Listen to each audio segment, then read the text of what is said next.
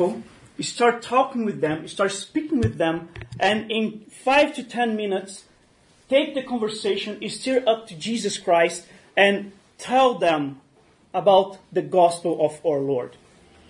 I learned how to speak with people about the love of Lord Jesus Christ with her. The first two years, whenever I was sharing the gospel with someone, I would follow her routine to the letter.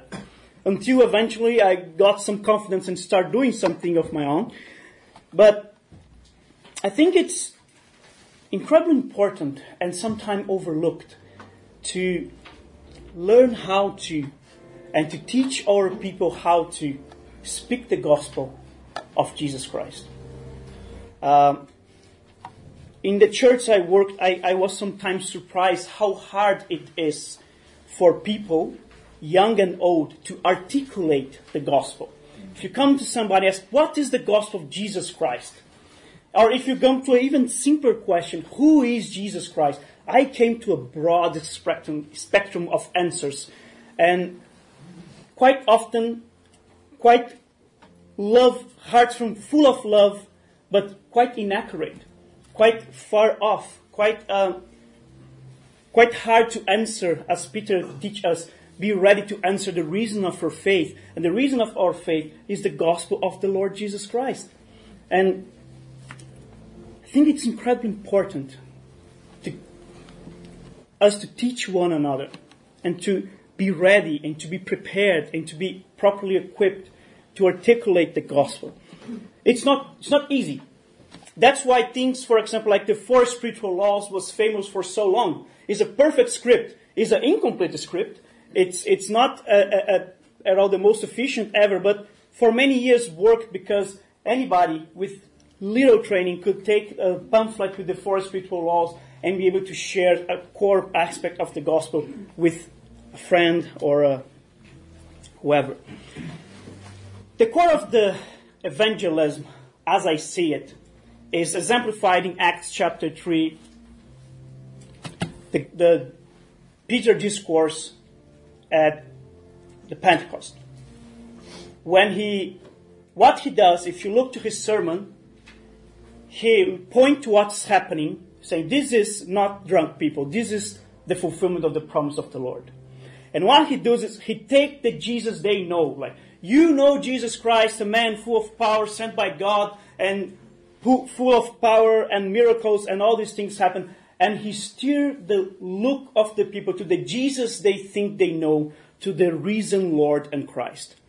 And if you look at the end of his sermons, exactly like this, this Jesus Christ that you killed, God has made him Lord and Christ. And the sermon basically ends there. Whenever we evangelize, evangelize, we uh, should be trying to present the gospel and take people from the Jesus you think you know to the risen Lord and Christ. I, I give a, a, a opening here. Uh, I have a friend of mine, a lovely man, very smart, very dedicated, a master, a teacher. He struggles with evangelism quite a lot because he says that if you don't have a gift of evangelism, it's quite hard.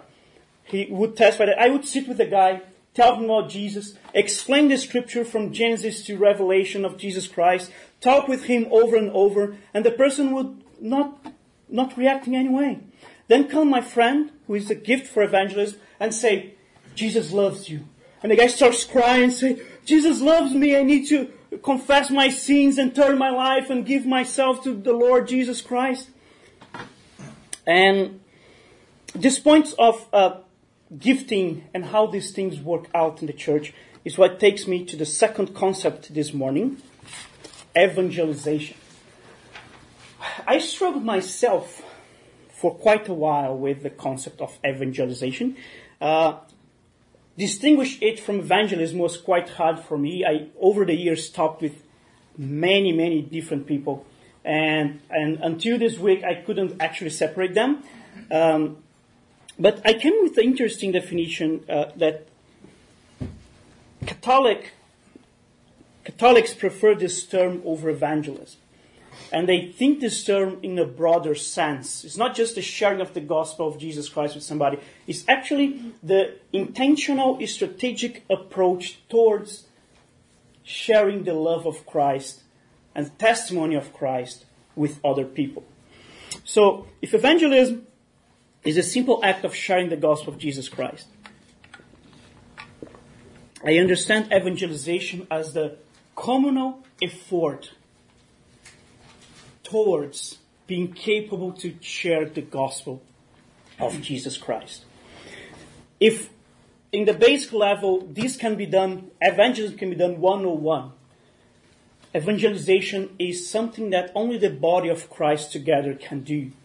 Only when the body of Christ, of, all, with all its parts articulated together, all the gifts serving together, all the different ministries in the local church working together, we are capable of being intentional in reaching others, in as a community, as the ecclesia of our Lord, sharing with others the love of Christ. Um, in, I try to work this in my church. I, I God gave me the opportunity in Brazil when I was quite young to start uh, work with evangelism. The church where I grew up, it was a strong evangelistic church, opened many, many works, but over the years, people got tired of going out and start trying to call people in. And the Lord put in my heart a strong love to reaching out to other people and sharing the love of Christ. God provided me then two amazing uh, peers to work with me. Um, one was a woman gifted in, in spiritual discernment, a woman of prayer, a woman of strong dedication, and another a man with the gift of serving. And, and we served there for almost five years, trying to help the church to reignite the love for reaching people and sharing the gospel of Christ, teaching people how to evangelize, putting the church intentionally towards evangelization. Uh, but nowhere I lived it so well structured and so intentional as when I was in InterVarsity. Basically, because in Brazil, that's what InterVarsity is about. We used to say that we are like an arm of the church inside university. So the only purpose we are here is to reach out other people, other students with the love of Christ. So anything we would do, if we would gather together to eat, if we would gather together to study the scriptures, if we would gather together to pray, if we get together to make administrative decisions, whatever we're doing, we're intentionally doing it so that, or in order that, or for the purpose of sharing the love of Christ with our fellow students. Uh, this can take many, many, many shapes. This can take many, many formats, but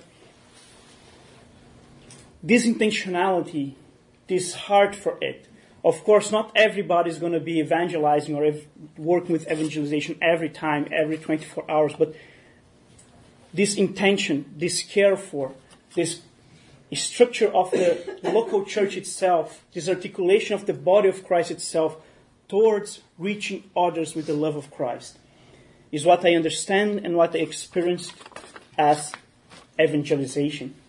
Um, I, I, I that I work with this ministry with a weird name called uh, evangelist ministry. I use this term because I don't know which uh, better term to, to define it. But over the years, I noticed that obviously the same time, the same way the worship team does not exist, so they worship and we watch them worshiping. Uh, evangelist ministry does not exist, so we do the evangelism while the church or the rest of the community do whatever else must be done. But just as a worship team prepare themselves to help we all together as a community worship God together, evangelist ministry, whatever it might be, exists to serve the church in being prepared and to be ready and to be equipped and to have opportunity to, as a body, as a community, as a single body, reach others with the love of Christ. And as I mentioned, this can take many forms, and this is what I understand as outreach. So evangelism is when we share the gospel of Jesus Christ with somebody. Evangelization is the intentionality of we looking forward structurally, with a structure, sorry, to do so. Outreach is when we reach to others with the love of Christ. In my personal experience, it is striking in three major experiences. Obviously, outreach can be done creating a comfortable and a welcoming environment for people to come to us. Um, we did it in, in uh, during the during college year for a time. We create something uh, Christianity Week. We prepared lectures, presentations, artistic presentations, and we, would have a whole week inviting our fellow students to talk about faith, to discuss about the, the cultural inheritance of Christianity in our culture, to listen to good Christian culture, and to reflect on the glory of our Lord Jesus Christ in all these things. Um, this model of invitational outreach, it's, it's, very, it's very lovely, it's very uh, effective actually. It's, it's important for us to create a, a welcoming environment for people from outside to come and listen. However, I agree with an Argentinian evangelist that I, I read many years ago. Um, I couldn't find his book in English, so I don't know if it was published in English, but he mentions that it's quite different when there's somebody walking in the desert. And you come to them and say, look, five miles your, from here, there is a oasis. Walk with me there, and there you have water, and then you have a party, and you can eat and drink and, and stay in the shade. The person may look at you and may believe you or may not believe you and may go or may not go, depending on how thirsty and how desperate the person is. But it's quite different if there's somebody walking in the desert. And you come in with a truck with the aircon on and cold beverages in the back and say, hey, hop in, I have cold beverages and I'm going to a oasis down the street, uh, five miles from here, I drive you there. The appeal on the second one it's way more convincing. He, he used to say, this man, that I, I believe at least, I would be more tempted the second one. Uh, his base concept is that, yes, people do need Jesus Christ. That's what they actually do need in their lives.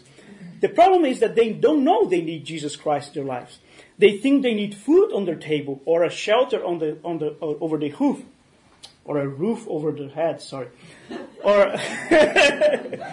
or maybe they think they need to solve their teenage kid problem, or they have to uh, get together with their wedding, or maybe there is the, the work that's killing them and they need to find a different job. That's what they think they need to have a happy, fulfilled life and, and, and thriving human experience.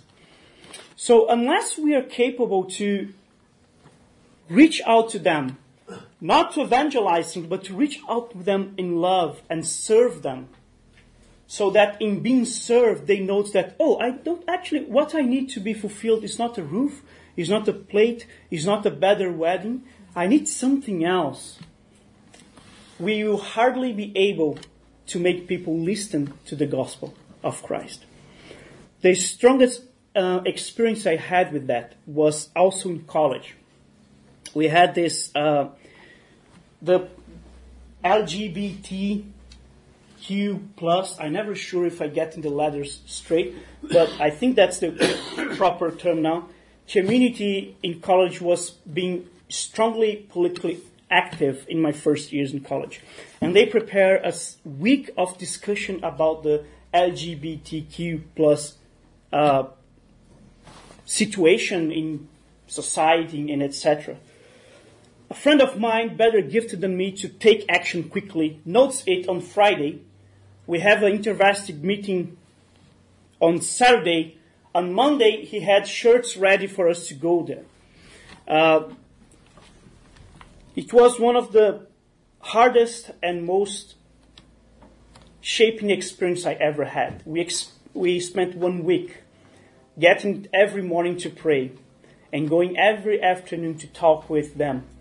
Not trying to evangelize them in the sense of present to them the gospel of Jesus Christ, but because they're inviting them to discuss the situation, We reached out to them in love.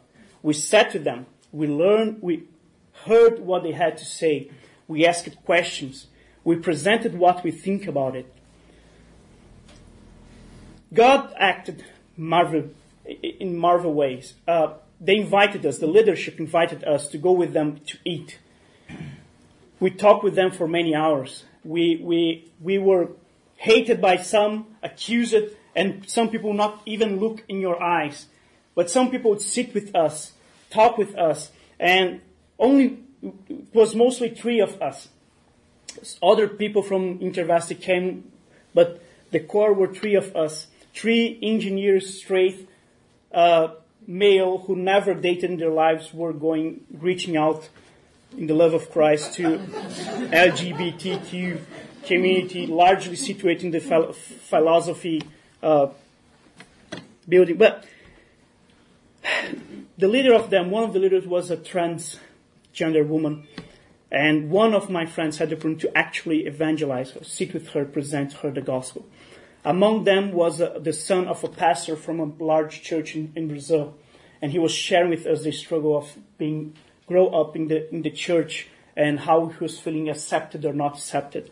There was an important uh, LGBTQ representative from United States, worldwide famous uh, speaker. Luckily, I don't remember his name, but it impacted me by the end. He called the three of us. He grew up in the Bible Belt, so he also struggled with faith and, and sexuality. And he said, many years ago, I wrote a book about uh, religion. I think that's the term he used. And I have to say that you were the first ones I ever see doing what I believe was the right thing to do towards the LGBTQ community. And I'm going to testify about what you guys did uh, wherever I go and talk about this experience here in Brazil. The contact didn't last long. We tried to keep in touch with these people. Eventually we would, eventually we would not. Uh, but we reach out to them not creating the environment for them to come to us. But we put ourselves in a perilous, dangerous situation, humbling ourselves and going to them in their need. They were in need to talk, they need to discuss. We sat there, we discussed. It was, by Friday, the three of us were half dead. We were desperate. There was sometimes we get in the morning to pray and we were so exhausted that we could only uh, cry and pray and, and, and stand up and go for another day. But the Lord was gracious with us. Finally, the, the, the last one. A year later, a girl came to our university. We heard from her from a friend from InterVarsity. She was the leader of the Secularist Alliance, something like that. She looked at her, this girl, searched her uh, social media, and freaked out. Like, wow, InterVarsity has a, an opposite now. It's a group of secular students who get together to discuss secularism and, and these kinds of things.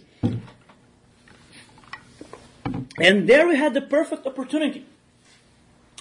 We had the perfect enemy. We could spend the next years of, uh, of uh, our college years fighting against this group and discussing with them, having hot debates about with them and, and fighting back and forth. However, God's graciously give people with different gifts, and this girl came in another meeting and said, I was looking at this girl's social media. And I think instead of uh, going against her, we should pray for her. And that's what she did, and put all of us doing it. And all of us were praying for her. She was coming to InterVarsity groups to discuss. We are going to her group to discuss. But more than anything, we are praying for her. God gave us an amazing opportunity. Me, Barbara, and a great friend, Barbara with her amazing pastoral skills, one day invited this girl to come to a Bible study with us. Not a college Bible study, but a church Bible study. She said, okay, why not? It wasn't the friend of this, in the house of this friend. Very practical man. We were studying Acts. She came two times And he knows that she was completely lost because we have just finished Luke and we're studying Acts and she was sitting there hearing all these things about the Holy Spirit and sharing the gospel with others and she never heard the gospel. And, had, and he said, would you like us to go back and study the gospel with you again? He said, sure. And we spent the next three months, maybe, studying the Gospel of John with her. It Was an amazing experience. Barbara select John put me and my friend freaking out because we have a perfect Luke study ready to go there with all the ans- questions answered, and they select John, which is obviously the perfect gospel to start with secularist students, right? It starts with the Word was with God and was God and came and became flesh. That's the perfect right statement with secular people to start with. They get that totally. Uh, but but was was lovely. Um, over the course of time, she came and said, "Can I prepare one of the studies?" Because I was praying, and we looked at each other. What, what, what do you mean you were praying? No, yeah, I, I started praying a few weeks ago. I said, yeah, prepare the next study. We have the booklet with the, the things. And after a few weeks, then she said, no, because the Holy Spirit was talking with me. And look, we never talked with this girl about the Holy Spirit. Where did, did she came from with this Holy Spirit talk? And, and that's what take me to the next word which is proclamation.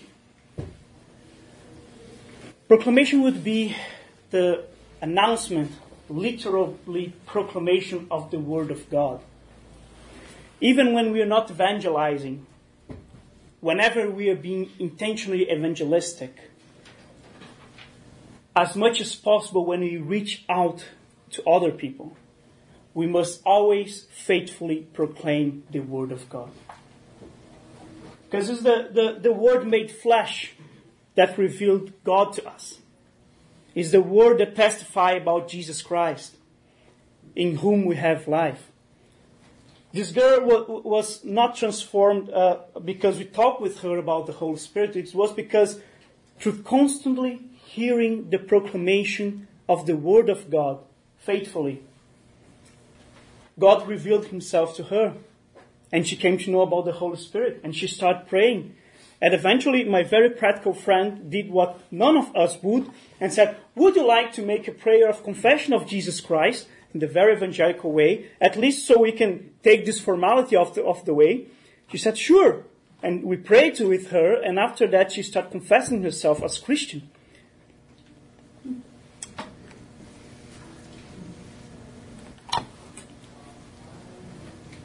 we must always constantly proclaim the word of God faithfully.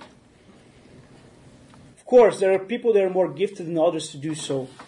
Luckily, sometimes have priests, teachers, people who train and equip themselves to do so. It can be a sermon, it can be a Bible study, it can be reading the scriptures out loud. But we ne- must never cease to proclaim the word of God. This is the madness of preaching truth which God chose to save those who are selected to be saved. The last word, and, and, and then I'll finish my first half, and the second half is a, a little bit sh- shorter. Um, during the years, there there was only two people that I knew that I, that that me serving the Lord towards evangelization um, had result. One was this girl. We walked with her over many years. She's still our friend to this day. The other one was in the church when I was younger, serving with my uh, two other friends.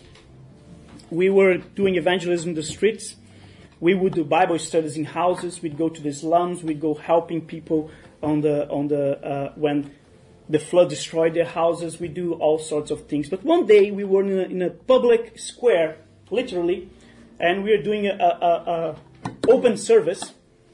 Uh, I, I, learned to dance so I could dance the gospel to people. I, I would. I tried theater, but I could remember the lines very well, so only mute theater could work for me. Um, and and this day, the worship team was serving. The priest, the, the pastor there, preached the gospel. Uh, and I was there, and I turned to one man. The one, this one man was there, and I said to them the classic phrase: "Jesus loves you."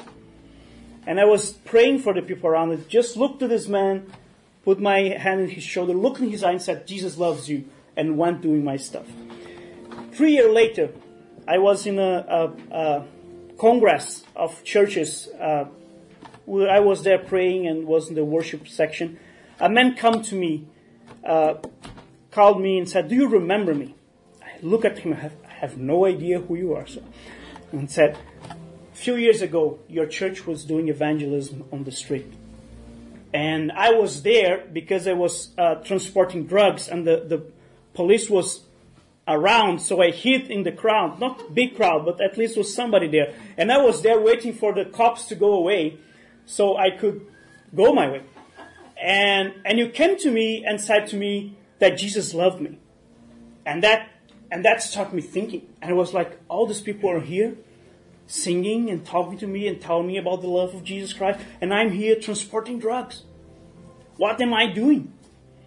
He left, he threw the drugs away, and the next day he walked in the first church he found. God provided that this church had a, a, service for drug addicts. He went to their camp and he looked and he was telling me that and said, look there. And there was a group of people. I said, that woman is my pastor now.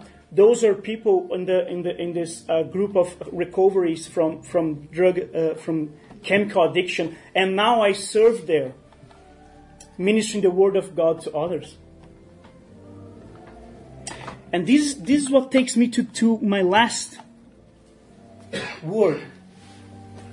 That is witnessing. Because there, is, there was this man telling me this story.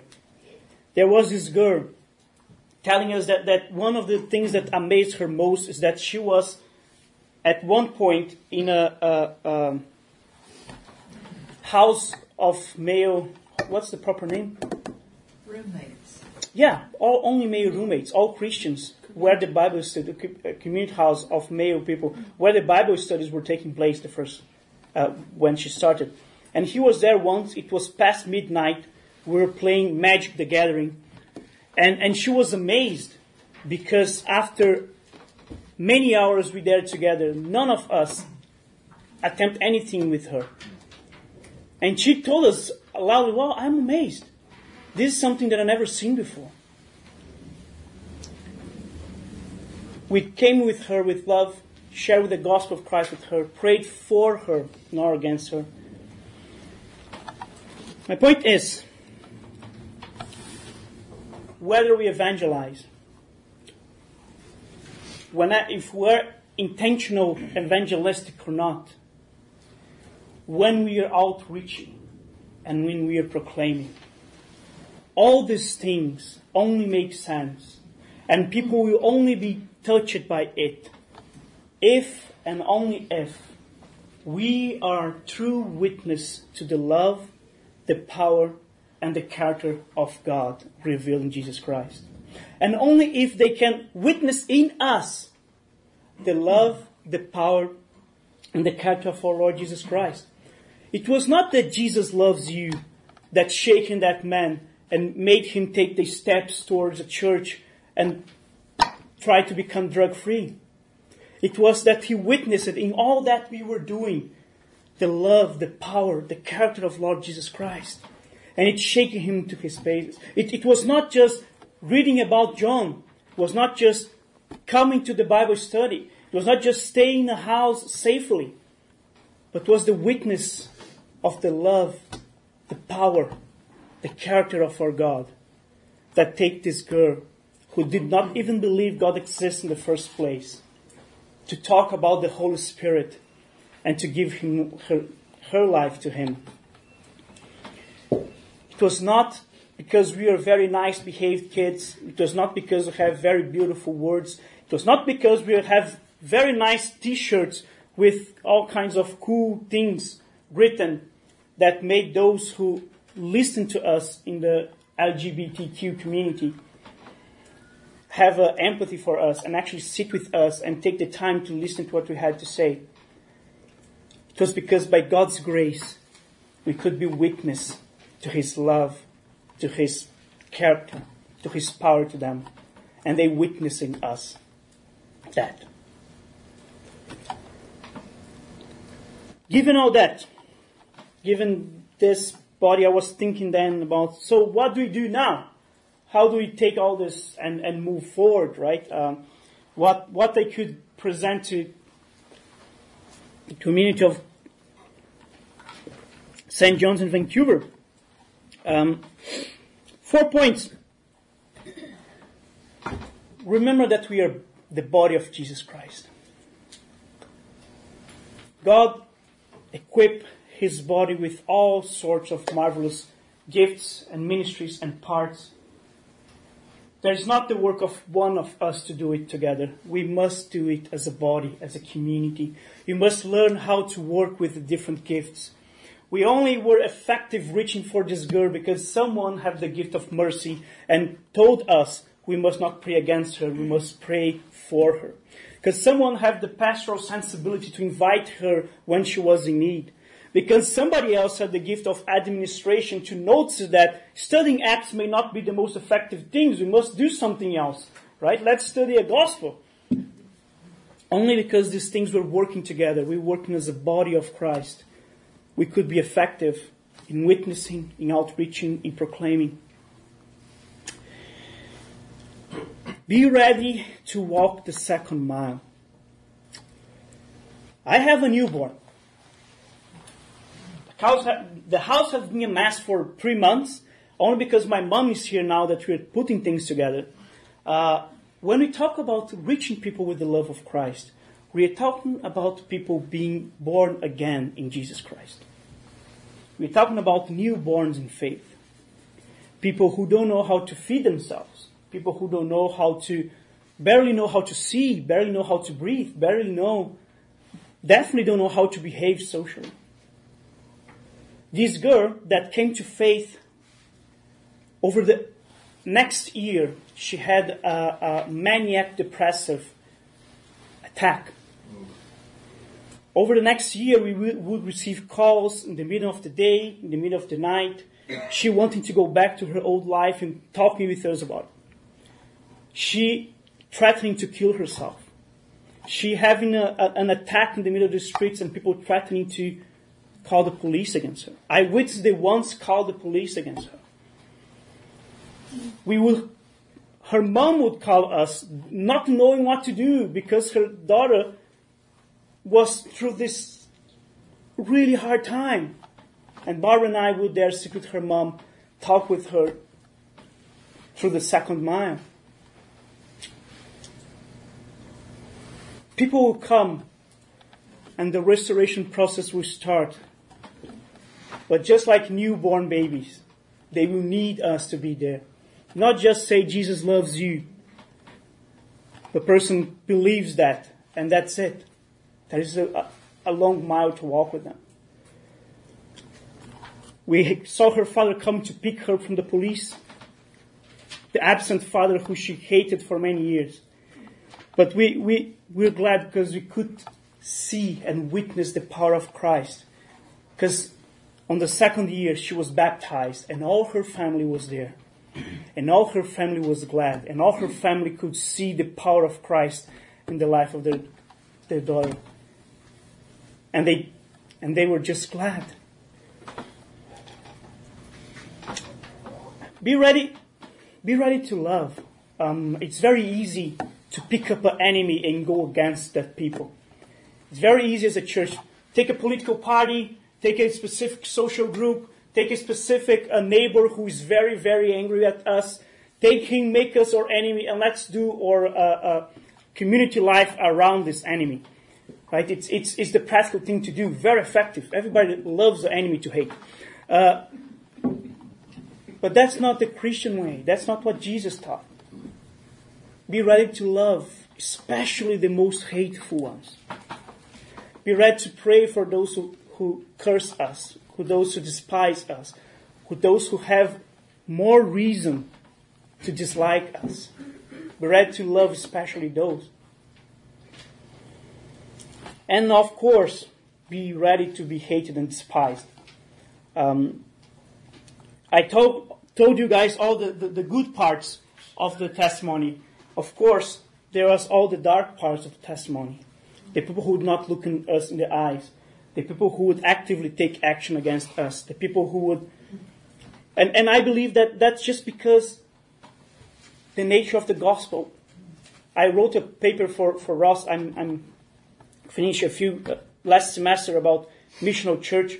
And my thesis was that the message of the cross, the message of the Bible, the gospel, is a threat to any human society. And he said, yeah, but the gospel is the best news for the people. And let me clarify, yes, the gospel is the best news for the human person. But for the society, for the structures, for the orders of power, is a threat. And whenever we threaten someone, they try to respond violently if they don't see any other way around. Picture this in your mind. Imagine a lovely Sunday morning. People from the rich North Vancouver take their cars, pass through uh, West Side Hastings, pick some people up, and come for service. However, they are not just serving them like superior to inferior, they are talking with each other as brothers. They come to service, and a little bit before services start, a powerful CEO come to a, a former homeless man, asking for prayer and advice because he de- desperately needs to take some decisions on his company and he doesn't feel secure. And this man advise him, and this man pray for him. On the Sunday, uh, at the time the child come out of service for the Sunday school, the lovely mothers and fathers deliver the kids to former porn stars and call girls for them to teach the word of the gospel to the little kids. After service, we're going to have a lunch together. And a Korean man, Punjabi woman, a lovely um, Canadian woman prepare a multi color and flavor lunch for all of us.